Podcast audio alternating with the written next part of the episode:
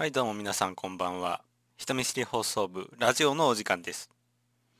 どうも人見知り放送部部長の雪光です。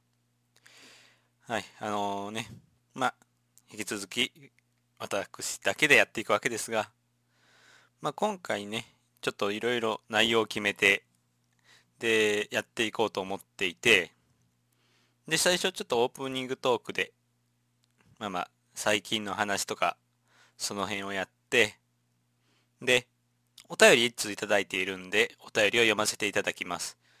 で、今回内、まあ、お便り読ませていただいて、で、本編の内容としましては、今回少しオカルト話をさせていただきたいと思います。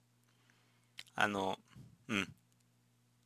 ちょっとあの、頑張っていろいろ下調べしてみたから、ちょっとうまいことやっていくよ。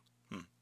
まあ、まずね、オープニングトークですけど、あのー、先日ね、あの、雪光さんの、私雪光の推しである森谷京香さんが、あの、文化放送の A&G の放送枠である夜ナイト夜ナイトという番組にマンスリー、6月のマンスリー、その月曜日が毎月、ん？ちょっと言い方頑張るね。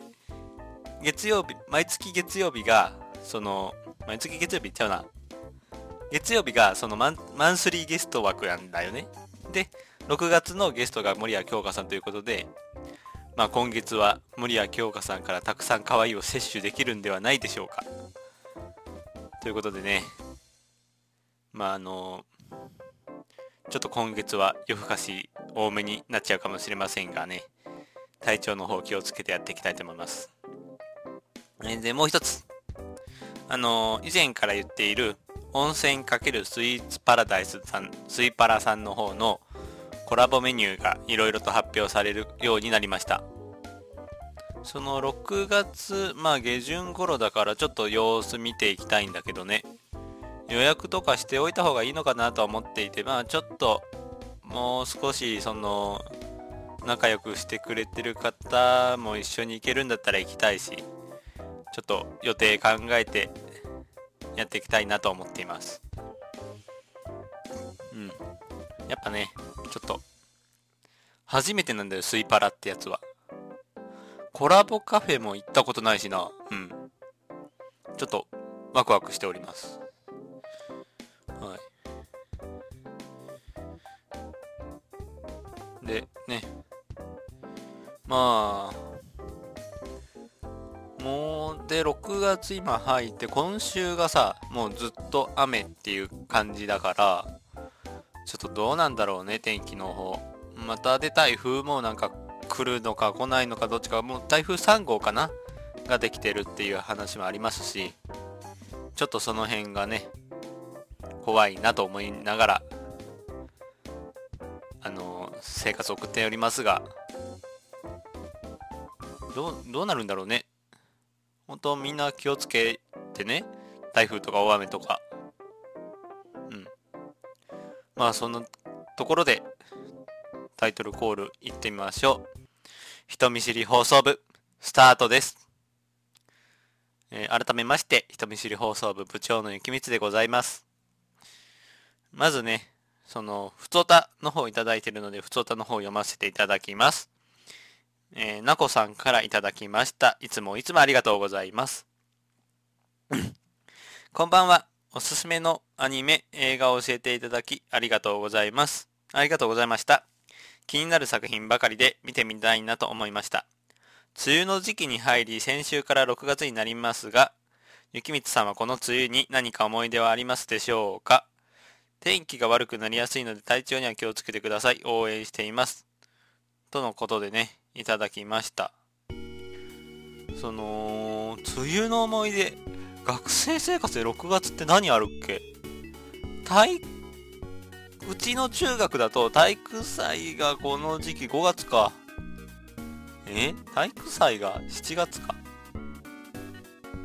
いやでもこの時期だったら覚えあるんだよな。なんか夏に体育祭をやる学校だったんで、その思い出があるんですけども、夏の体育祭が嫌だったね。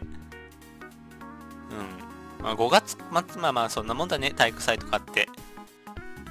その、梅雨になる前か、まだ。で、梅雨の思い出、あんまり雪水、私自体が外、インドアなんで、あんまり、なんか6月はずっと家いるなっていう記憶はあるんですけども、そうだね、梅雨、まあ雨がそんなに好きじゃないから、で、うちの地区が、その、自転車通学が許されてたんで、基本カッパ装備だったんで、それはめんどくさかったね。うん。カッパいちいち着てさ、帰らないといけないんだよ。で、雨とかなると滑るじゃん、こけるじゃん。痛いんだよ、あれ、割と。うん。ちょっと雨はあんまりいい思い出ないね。なんか、他に6月、6月ってさ、案外記憶に残りにくくない？その夏、7、8はさ、夏休みとかあるじゃん。で、5月はさ、ゴールデンウィーク終わった後のそのやっぱ体育大会とかあるじゃん。6月ってやっぱもうなんかテスト時期だよね、多分。で、この時期のテストはまだ簡単でさ、その、よくさ、学校の授業とかでもあるけどさ、この時期はまだ簡単じゃん。で、点数高く取るんだよ。で、点数高く取るんだけど、この後どんどん点数下がるんだよね。受験とか、その、大事な時期なのに。割とその、しんどいよ。うん。ここに、6月か。あんまり、思い出っていう思い出ないな、6月って。梅雨だしねなんか梅雨って結構なんか憂鬱になりますよね。外出れまあまあやっぱ遊べるのに遊べないし。うん。なんかあとちょっと頭変頭痛なんかな。ちょっと体調やっぱ6月ってなんか悪くなりがちだよね。暑くなるちょっと手前。今はもう暑いけどさ。ちょっとなんか暑くなる手前ぐらいの感じで体温調節もうまいことできないのかな？うんなかなか6月の思い出っていうのも強くはないですがまあそうだよね。で6月って別に周り大してないんだよね。なんかイベントとか。それがあるからさちょっと難しいよねと思いますがまあ本当あのリスナーの皆さんも体調にはお気をつけてっていうことで締めようかな。それではあの本編の方参りたいと思います、え今回オカルト話ということで。で今回その第まあ記念すべき第1回ってわけじゃないけどちょっとどうしようかなって、もうパッと浮かんだものでやっていこうと思います。あの、今回オカルト話としては、えー、口裂け女についてのオカルト話をしていきたいと思います。で、これ考えた時に思ったんだけど、もう昨今さ、そういう都市伝説聞かないじゃん。で、ね、口今回口裂け女でトピック出してやっていくけど、そのあんまりやっぱテレビの話題にもならない。テレビの話題というかそのなんか特番のホラー界の話題にもならないし。めったにそのやっぱ題材としても消えつつあるのかなとは思ってるよね。うん。でまああの平成でもその口先女知らない人いるんじゃないかと思ってますしね私。まあその概要として説明すると1978年、まあ、もしくは9年から噂され出しました口裂け女。マスクをした女性に「私綺麗？と聞かれ綺麗と答えると「これでも」と言いながらマスクを外す。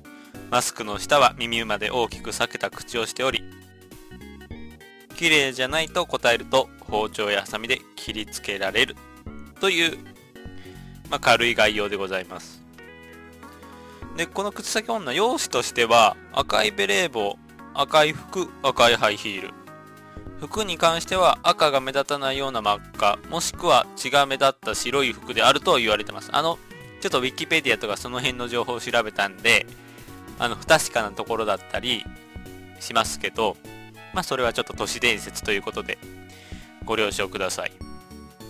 ね、地域によって赤い傘、白いコート、白い靴と、よしはまあ様々分かれるということでございます。えー、口先女。これ自分も調べて、あ、確かにそうだったなって、その、昔ね、まあ昔っていう昔でもないけど、その地獄先生ヌーベでも一回描かれてるんだけど、口先女三姉妹説っていうのもあるそうです。はい。で、この口先女、対処法がござい、対処法がうわ、まあ、それも噂の中だけど、対処法がございまして、その、ポマード。こちら、まあ、口先女の、その、言われとして、整形手術のミスによって生まれたと言われることがあります。で、その整形手術をした医者が、ポマードをべったりつけていたということで、ポマードを嫌がる。まあよく聞くのはそのポマードっていう呪文を3回連続唱えるっていうのはよく聞きますね。で、またべっこ飴が好物ということでべっこ飴をあげると、まあそれに夢中になって逃げられるよという、まあ一つの説だね、があるそうです。で、まあここまでですけど、どその、ポマードも今ではやっぱ効かないですし、その、まあ、べっこ飴も、やっぱ当時の昭和の階段っていう感じしますよね。うん。で、どうなんだろうね。で、まあ、その、社会的問題にもなっておりまして、この口先女。その、各地でパトカーが出向いたり、集団下校が実施されるようになったと言われてます。そう、あの僕もまあ小さい頃、小学校から集団下校ありましたけど、やっぱりでも、この時期からなのかなあの、平成生まれなんでちょっとわからないんですよ、本当にそこは。はい。で、ちょっとこっから独自開始、で、噂の根本、その、なぜ口先女がここまで出回ったりしたか。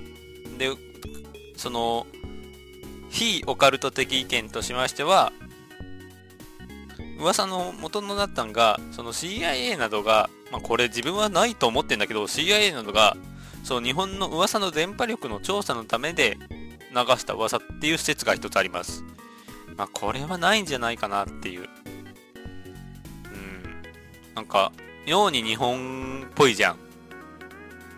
べっこ飴とかなんかそういう、まあそこはもう噂の尾びれ、背びれかもしれないけどね。ちょっと妙に日本っぽいなって。で、もうまた、あと残り、残り2つありまして、塾をサボりたい児童が回した。で、逆側の意見として保護者が児童の寄り道を防ぐため、これはよく聞くね。うん。その寄り道とか、その言うなれば、あん、あの生ハゲ的なその悪いことしたら出てくるよっていう、もったいないお化けとか、ああいう類の、その、教育的反面っていうのかな？教育的方面っていうのかな？があっての会議という話はあります。で、まあ、それはやっぱその説としては強いのかなとは、非オカルトとしてね。悪いことしたらなんか怖い目に遭うよっていう。で、寄り道とかしないようにマスク帰ってきてもらうために、で、まあ、多分ね、この時期ね、やっぱ調べるとね、不審者の事件も多いんだよ。で、やっぱそういう注意喚起の意味で出回った階段かもしれん、階段というか、まあ、都市伝説かもしれませんね。うん。で、ちょっとこっから、あのー考察の本、考察というか、その、今の世間的観念から見たちょっと口先女の話をさせてもらいますと、もうこっから先はもう私個人の意見ですので、端的にね。まあのまあ、メモ帳には題材として令和から見た口先女ということでちょっと話させてもらうとその当時だったらマスクし夜中に女性が一人そので口先女ビジュアルも割と背高い女性ででマスクしてるだけでちょっとやっぱ怪しいと思うのよ。帽子かぶって。やっぱこういうオカルト話でその服装と季節が合わなかったり服装がその夏なのにコート着てたりするじゃん。そういうのでやっぱ不審まあ不審者と同じぐらいだから恐怖の対象ではあるよね。夜歩いてるとでまあ当時だから多分街灯も少ないと思うのよ。そんなに都市設備はされてたのかな？ちょっとわからないけど。街灯も少ない状態なんで薄暗い中マスクをしている一人女性が歩いてるとなるとちょっとやっぱ不気味っていうこと心は、ま、不気味っていう感情は生まれてしまうと思うんででそれだからこそ生まれた話なのかなと思いますしそのまあ今もうコロナ禍を体験したこの令和世代としてはそのマスクしてるってことにあまり不気味さを感じなくはなってるよね。うん。だから恐怖の対象としては薄れてるんじゃないかなっていう一つの考えがあります。まあ誰でも思いつくと思うけどね。うん。ちょっとねやっぱその辺で今あまりやっぱ口先女って聞かないし。うん。でまあ当時さっきも言ったように街灯がね少なかったからはっきり見えない存在っていうのもやっぱ怖い恐怖の対象なのかなっていう。でこれ多分その昭和の階段とか平成初期の階段にありがちなんだけど都市伝説や階段にね。体の一部がなかったり体が異形だったりする。例えば三つ足のメリーさんっていう話も三つ足のメリー人形だっけ？なんかこういうのもあるし、テケテケだったら下半身ないでしょ？だったりする反面、やっぱりちょっと、あのー、口先女のね、耳まで口が裂けてるっていうちょっと、まあ、見に、見にくい存在じゃないですか。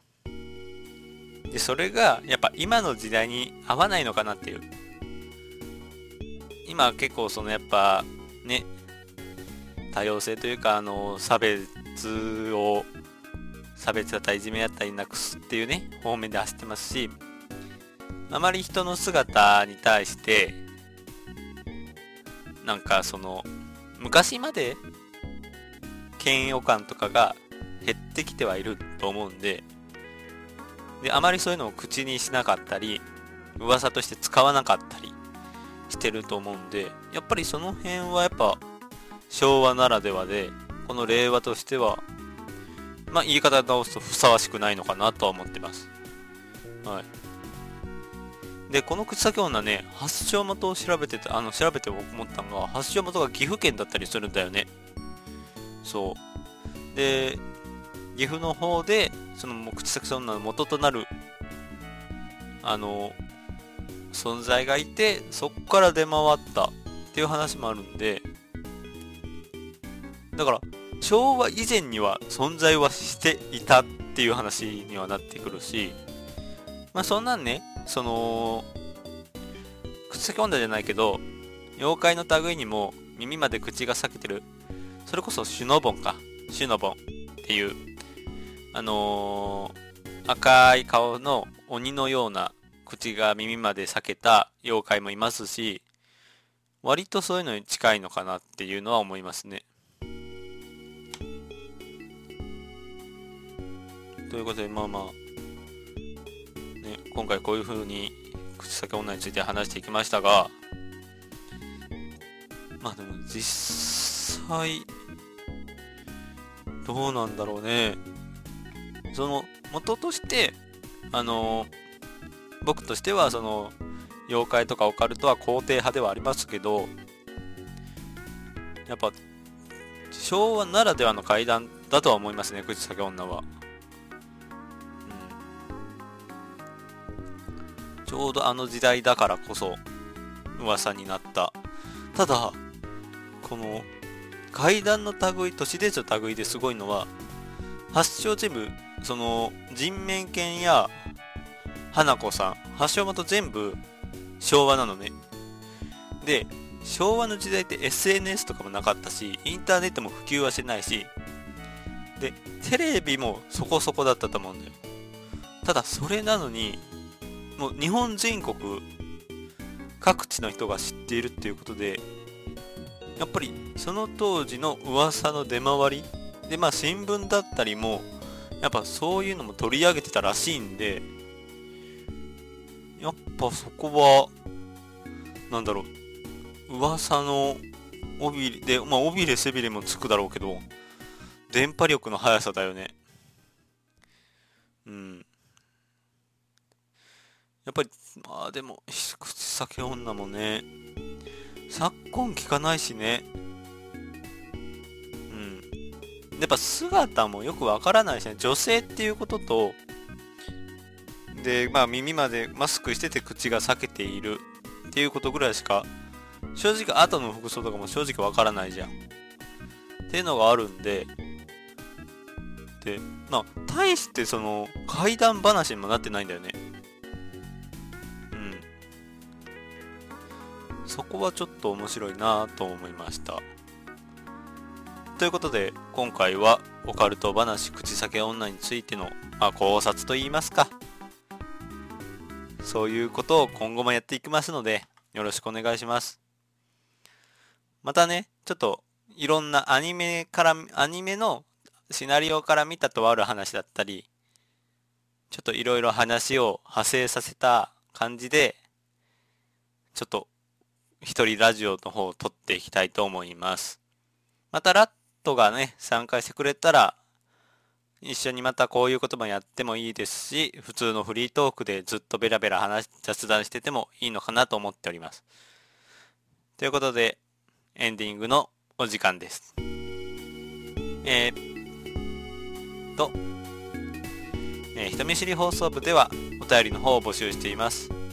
hitosoubu.gmail.com hitosoubu.gmail.com hitosoubu.gmail.com までお願いします。またね、あの、Google フォー、あの、Twitter の方で調べていただくと、Google フォームや質問箱の方を用意しておりますので、ぜひそこからも、あの、お便りの方、募集、あの、お送りください。で、次回何しようかちょっとまだ考え中だけど、ちょっとまあ次回はオカルトは一旦やめ、オカルトは一旦離れてっていう形なんで、ちょっといろんなものをね、触れていこうと思います。それこそまあアニメだったり漫画だったり、ちょっと美少女ゲームのシナシナリオ面での話ね。シナリオ面での美少女ゲームの話だったり、で、あと昨今のニュースからも話題何個かと、あの、取ってきて、ちょっとそれをテーマに数分間お話ししていきたいと思います。それでは皆さん、また土曜日か日曜日お会いいたしましょう。それでは皆さん、さようなら。また次回お会いいたしましょう。